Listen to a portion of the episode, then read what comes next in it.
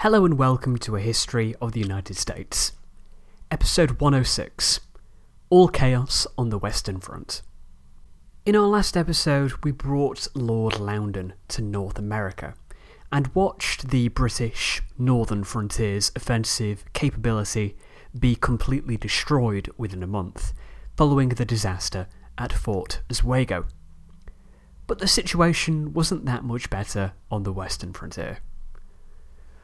During the winter of 1755 1756, a number of forts were constructed on the western frontiers of Pennsylvania, Maryland, and Virginia, each with a small garrison.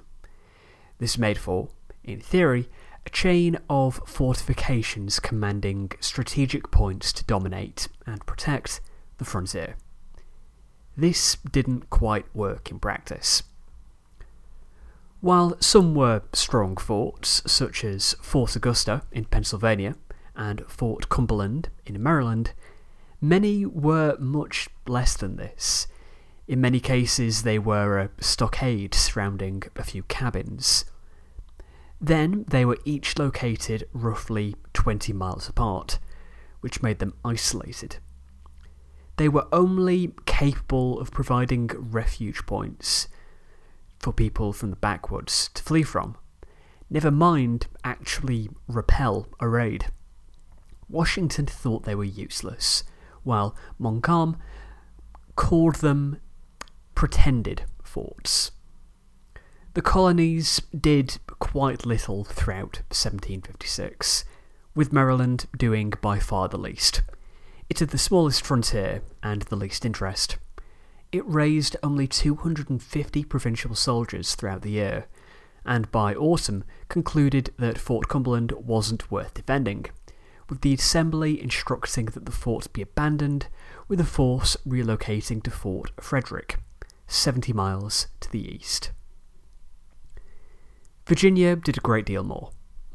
The House of Burgesses raised £55,000 for defence, while Colonel Washington was authorised to enlist 1,500 men, although he did not even manage to raise half that figure. In the North, the colonies paid wages to its soldiers, but in Virginia, the proposed compensation was so miserly that few volunteered, and they had to resort to conscription laws that only applied to those who were too poor to flee the colony. Those troops that had been raised were then under-provisioned, a point made repeatedly by Washington in his many threats to resign his command. This small force would fight a number of small battles throughout 1756, and Washington slowly began to instill discipline into the unit. But Washington was barely holding on to the frontier, and it would be impossible to do any more without Indian support. However, despite Dinwiddie's efforts, neither the Cherokees or Catawbas were interested in fighting with Virginia.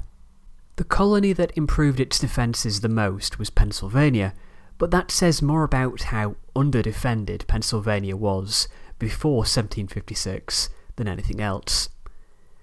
The colony didn't have an organised militia, and its backcountry experienced a great deal of raiding that saw the frontier collapse. At the time, the most common reason suggested was the behaviour of the pacifist Quakers. While the pacifism and generally positive working relationships with the Indians were likely contributing factors, it isn't widely believed anymore. It had more to do with the politics of the colony and the issue of taxation. There was an argument between the governor, who represented the interests of the Penn family and of the Crown, and the Assembly, representing the interests of the population. The Penn family owned all land in Pennsylvania that was unallocated, and the wealth of the family came mostly from selling it.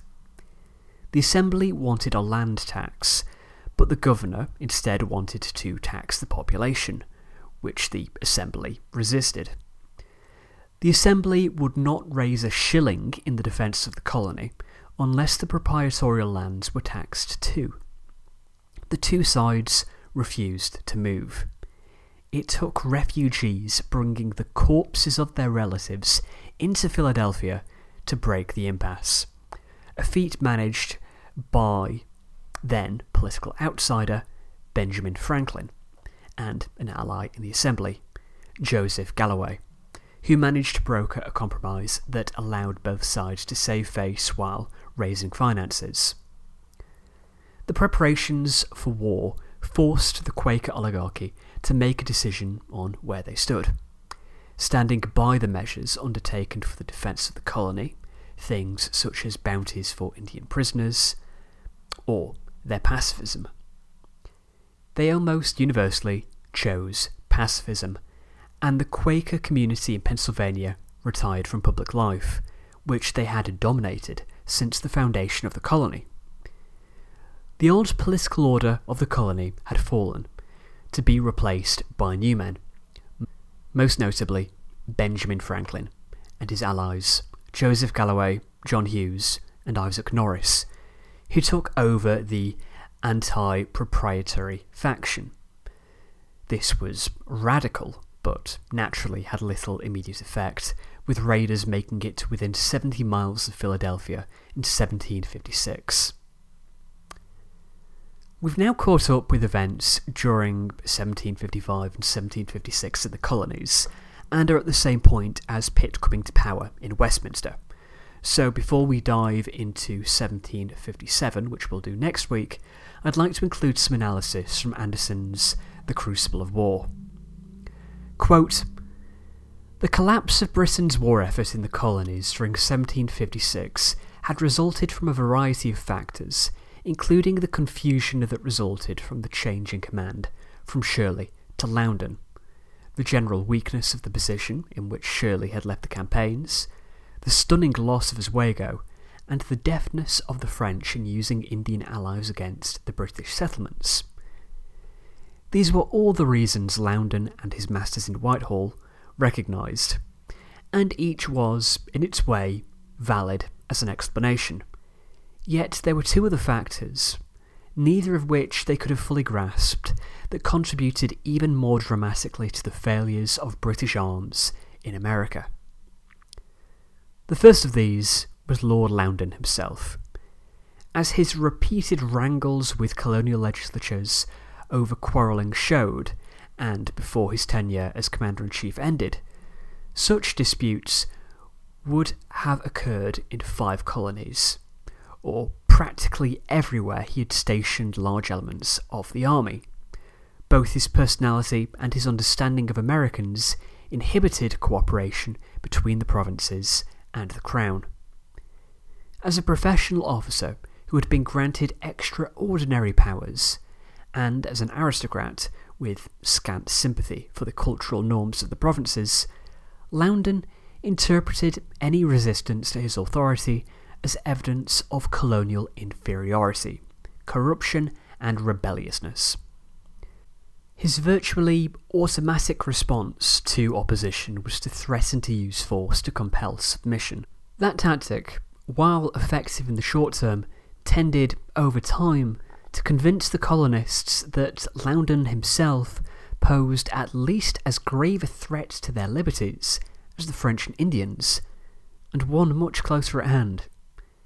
In this way, the actions of His Majesty's own Commander in Chief, because he enjoyed the support of the most influential men in English government, as well as the obedience of thousands of regular troops, became the most convincing arguments many had yet seen for the lack of identity between their own and the Empire's interests. Resistance to Loudon's edicts, haphazard and sporadic at first, grew more general and more consistently sullen as his tenure lengthened. The second factor contributing to the failure of the war effort was the lack of willingness, either on the part of the Crown or the colonies, to expend the vast sums of money necessary to make the war a success. Although Loudon's powers were virtually vice-regal in character, his purse was notably short, for the ministry had sent him to America on the assumption that the provinces could be made to create a common fund to pay for the war. When the various provincial assemblies refused to comply with his requisitions without exercising the kind of oversight that their previous experience had led them to believe was their prerogative, Loudon saw more evidence of colonial recalcitrance and degeneracy. But particularly in the colonies, from Pennsylvania to North Carolina, which had known no serious external threat for years, assemblies regarded military expenditures as undesirable at best and as an absolute threat to their rights if dictated by Lord Loudon.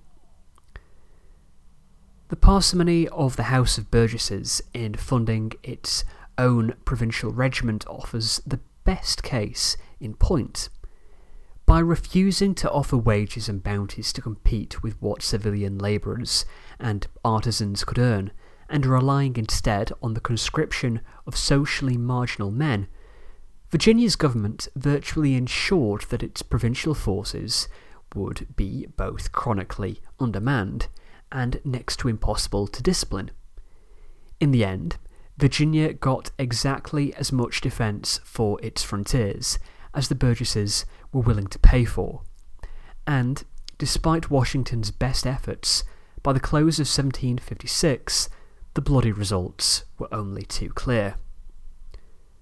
Friction between the colonists and their commander in chief over issues of finance and local control incapacitated British arms in North America during 1756.